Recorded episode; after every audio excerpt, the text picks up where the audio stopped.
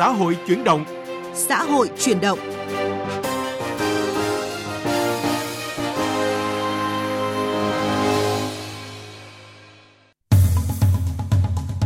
Các biên tập viên Quang Huy và Minh Khánh xin kính chào quý vị và các bạn. Thưa quý vị và các bạn, những năm gần đây, tình trạng gian lận trục lợi quỹ bảo hiểm y tế là vấn đề nổi cộm khiến dư luận bức xúc. Giải pháp nào để giải quyết tình trạng này là nội dung chúng tôi đề cập trong mục vấn đề xã hội hôm nay. Thanh Hóa, vì sao chưa thể khởi kiện các đơn vị nợ bảo hiểm? Phần cuối chương trình, trong chuyên mục Sắc màu cuộc sống, chúng tôi đề cập hiệu quả của nguồn vốn từ Quỹ quốc gia về giải quyết việc làm. Trước hết là một số tin tức xã hội đáng chú ý. Các địa phương sử dụng tối đa 50% nguồn dự toán dự phòng ngân sách địa phương, tối đa 70% quỹ dự trữ tài chính cấp tỉnh để thực hiện phòng chống dịch COVID-19. Đây là quyết định vừa được Thủ tướng Chính phủ phê duyệt. Trường hợp các địa phương chi cho công tác phòng chống dịch COVID-19 ở mức độ lớn, nếu phần ngân sách địa phương đảm bảo vượt quá nguồn lực của địa phương, gồm 50% nguồn dự toán dự phòng ngân sách địa phương, còn lại sau khi đã sử dụng để thực hiện các nhiệm vụ chi theo quy định của Chính phủ, Thủ tướng Chính phủ ngân sách trung ương sẽ bổ sung thêm phần chênh lệch vượt quá nguồn lực của địa phương để các tỉnh, thành phố có đủ nguồn lực để thực hiện. Sửa thủ tục cấp số định danh đối với công dân đã đăng ký khai sinh. Đây là điểm mới quy định tại Nghị định số 37 sửa đổi, bổ sung một số điều của Nghị định số 137 ngày 31 tháng 12 năm 2015, quy định chi tiết một số điều và biện pháp thi hành luật căn cước công dân.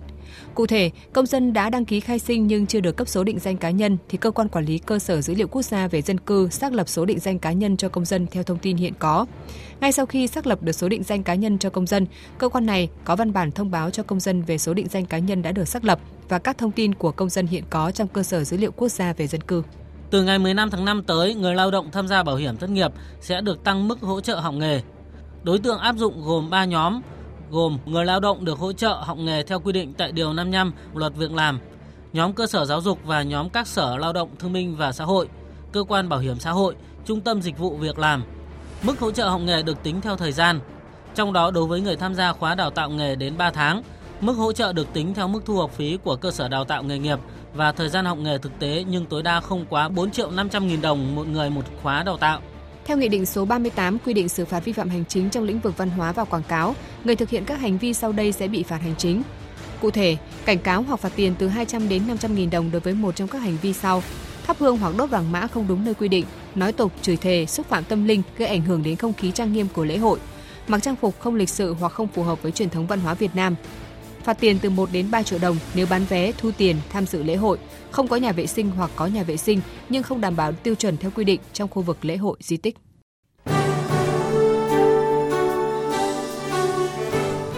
Vấn đề xã hội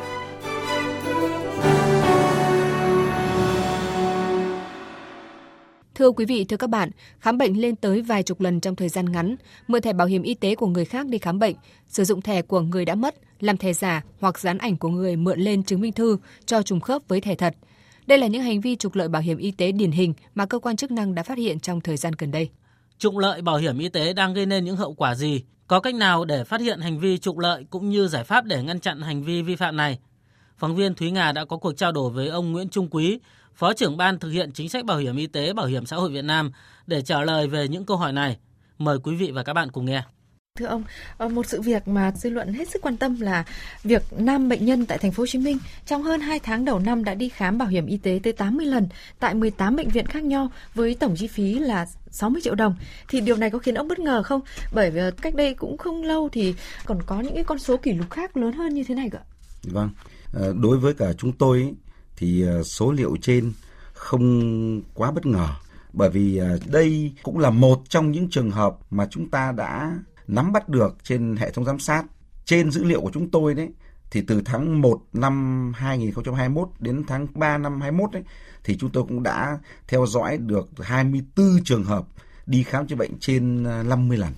Vâng, đây là con số khá lớn và năm ngoái thì bảo hiểm xã hội cũng phát hiện ra là có những bệnh nhân đã khám trên 100 lần ở rất nhiều cơ sở khám chữa bệnh khác nhau và những hành vi trục lợi khác mà cơ quan bảo hiểm xã hội phát hiện thời gian gần đây thì đang cho thấy cái điều gì thưa ông? như năm 2019 ấy, thì chúng ta thấy là à, số lượng bệnh nhân bảo hiểm y tế đi khám chữa bệnh trên 100 lần năm trở lên ấy, của toàn quốc là cũng đã lên tới trên 5.000 trường hợp. Từ 50 lần đến 99 lần một năm à, là trên 27.000 trường hợp và năm 2019 cũng có 5 trường hợp rất đặc biệt là khám trên 200 lần năm. Trong đó có trường hợp cao nhất là 251 lần năm. Qua con số nêu trên cho thấy rằng là không phải chỉ có năm 2020 mà từ năm trước thì cái hiện tượng này cũng đã có. Như vậy, vấn đề hiện tượng đi khám nhiều lần trong một năm đây đã là trở thành một vấn đề đáng quan tâm thanh toán bảo hiểm y tế và đây là vấn đề mà dư luận xã hội cũng đã quan tâm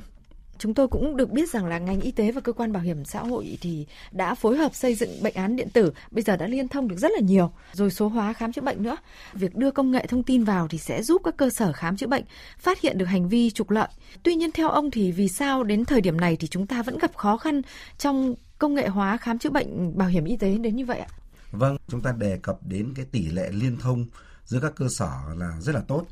Tuy nhiên, vấn đề mà chúng ta đang vừa đề cập đến mới đây ý, là chúng ta đang đề cập đến vấn đề việc triển khai hồ sơ bệnh án điện tử. Ở đây chúng ta phải khẳng định rằng là việc mà các cơ sở khám bệnh triển khai được hồ sơ bệnh án điện tử thì sẽ giúp cho các cơ sở khám bệnh phát hiện được khá tốt những cái biểu hiện ờ, lạm dụng hoặc là trục lợi khám chữa bệnh bảo hiểm y tế.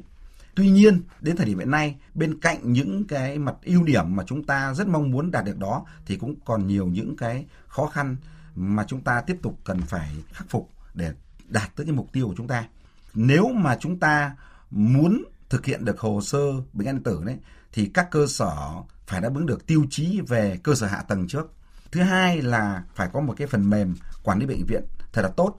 Thứ ba là hệ thống thông tin bệnh viện về tiêu chí hệ thống lưu trữ và truyền tải hình ảnh chúng ta phải hoàn chỉnh. Rồi về an toàn và bảo mật thông tin cũng phải được đề cập và thực hiện theo quy định và phải có hiệu quả. Và việc xử lý thì phải có hành vi xử phạt cái sự răn đe nhất định để à, không tái phạm. Giống như ông nhắc đến là có hàng nghìn người dân đã lạm dụng việc khám chữa bệnh mà đi khám chữa bệnh rất nhiều lần, từ vài chục đến hàng trăm lần. Vậy thì cơ quan bảo hiểm xã hội Việt Nam có đề xuất gì ngăn chặn hay giảm bớt hoặc là có cái hình thức xử phạt nghiêm minh hơn trong cái thời gian tới không ạ? Cái nguyên nhân mà dẫn tới nhiều cái hành vi đấy là lạm dụng trục lợi thì có nhiều nguyên nhân và nhiều góc độ chứ không phải là chỉ về cái nhận thức của người có thẻ, mà muốn giải quyết một cách căn bản, lâu dài và bền vững cái vấn đề này thì chúng ta phải, như cơ quan bảo hiểm xã hội cùng với cả các đơn vị chức năng, ví dụ như là bộ y tế, chúng ta phải tính đến cái bài toán nó căn cơ hơn. Đó là chúng ta phải tính đến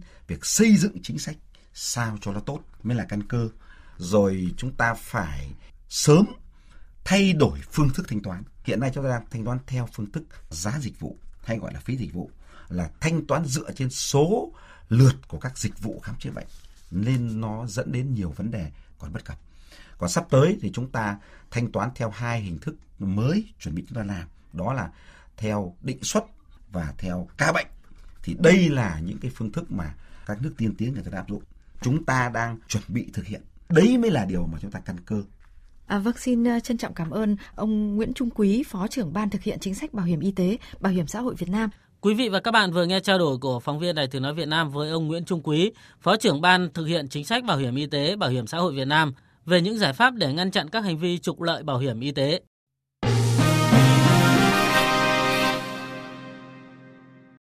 Thưa quý vị, thưa các bạn, hơn 1.600 doanh nghiệp trên địa bàn nợ bảo hiểm xã hội, cá biệt có nơi nợ tới 34 tỷ đồng. Nợ bảo hiểm xã hội là vấn đề gây bức xúc với người lao động hiện nay trên địa bàn tỉnh Thanh Hóa. Điều đáng nói là mặc dù pháp luật cho phép tổ chức công đoàn có quyền khởi kiện các đơn vị nợ động bảo hiểm, thế nhưng đến nay Thanh Hóa chưa thể khởi kiện được đơn vị nào. Đâu là nguyên nhân của thực trạng này? Sĩ Đức, phóng viên Đài Tiếng nói Việt Nam có bài đề cập. Trong rất nhiều đơn vị nợ bảo hiểm ở Thanh Hóa phải kể đến số nợ 34 tỷ đồng của công ty cổ phần Hancock 2 thuộc Tổng công ty xây dựng Hà Nội, Bộ Xây dựng, đóng trên địa bàn xã Quảng Thịnh, thành phố Thanh Hóa.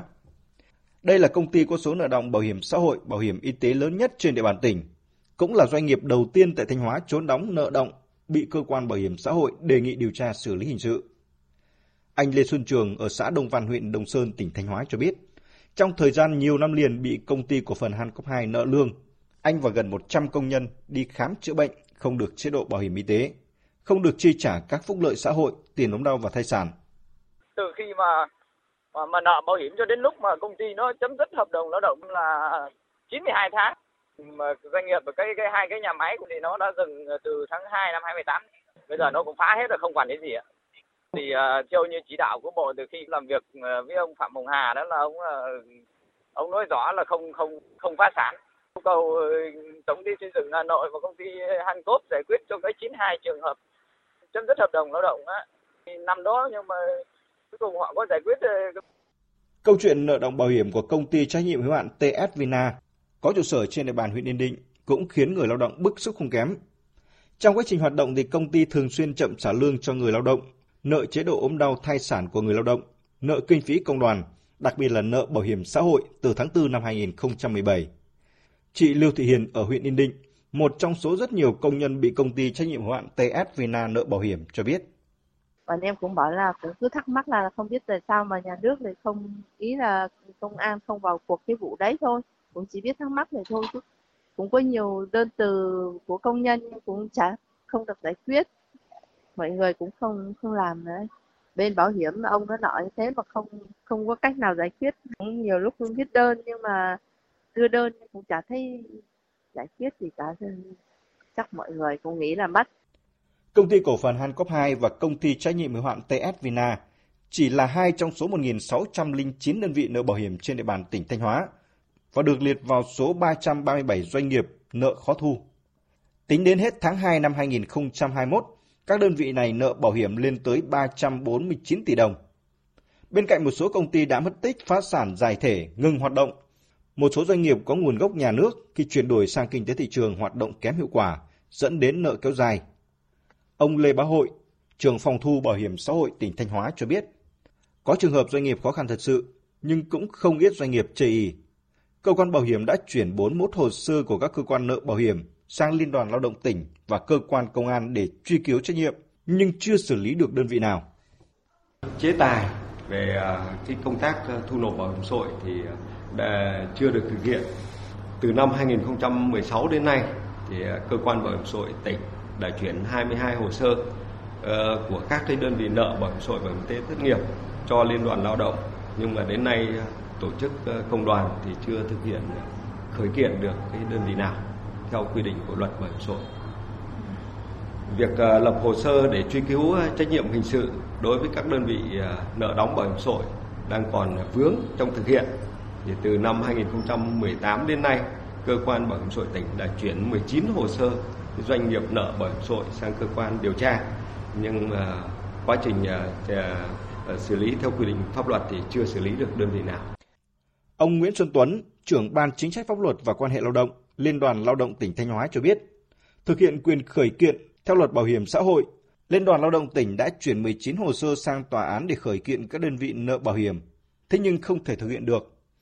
Theo quy định thì việc khởi kiện phải do đại diện công đoàn cơ sở đứng ra đại diện cho công nhân. Thế nhưng thực tế thì đại diện công đoàn lại là người làm công và được ông chủ trả lương, nên việc khởi kiện không thể thực hiện được. Trong khi đó người lao động có tâm lý ngại vai chạm, sợ mất việc làm nên cũng không dám đứng ra khởi kiện. Thế thì hai cái này nó đang có một cái vướng là cái thứ nhất là về tâm lý của người lao động là họ không muốn khởi kiện vì nói về ra tòa là họ rất là ngại. Cái thứ hai nữa là là là họ cũng cần có những việc làm cho nên khi mà doanh nghiệp nợ động bảo hiểm thì, thì làm gì có người lao động nào dám là ủy quyền cho tổ chức công đoàn đứng ra để khởi kiện mình là doanh nghiệp đang nợ động gì? Trừ từ trường hợp cái doanh nghiệp đến phá sản rồi không làm ở đấy nữa thì đối với công đoàn cơ sở. Công đoàn cơ sở thì không có công đoàn cơ sở nào dám là coi như làm cái thủ tục ủy quyền để cho cho cho ừ, ừ, công đoàn cấp trên đứng ra khởi kiện trong trường hợp công đoàn cơ sở không thực hiện được cái vai trò của mình. Nó có xuất phát nó nhiều cái lý do. Một là cái lý do là đối với công đoàn cơ sở thì phụ thuộc đối với doanh nghiệp chính cái thứ hai nữa là cái cơ chế để bảo vệ cán bộ công đoàn từ cái việc đấy cho nên nó bế tắc ngay từ cái đoạn này nó dẫn tới cái việc là rất khó để mà làm cái thủ tục khởi kiện. Vấn đề nợ động bảo hiểm xã hội không phải bây giờ mới nói. Nếu cơ quan chức năng không có biện pháp nghiêm khắc, xử lý rứt điểm, thì tình trạng này sẽ còn tiếp diễn và gia tăng. Người chịu thiệt thòi không ai khác chính là người lao động. Xử lý hình sự, khởi kiện hay xử phạt hành chính thì cũng phải đổ tính gian đe, nghiêm khắc, nếu không thì tình trạng xâm phạm quyền lợi bảo hiểm của người lao động sẽ vẫn tiếp diễn. Sắc màu cuộc sống. Sắc màu cuộc sống.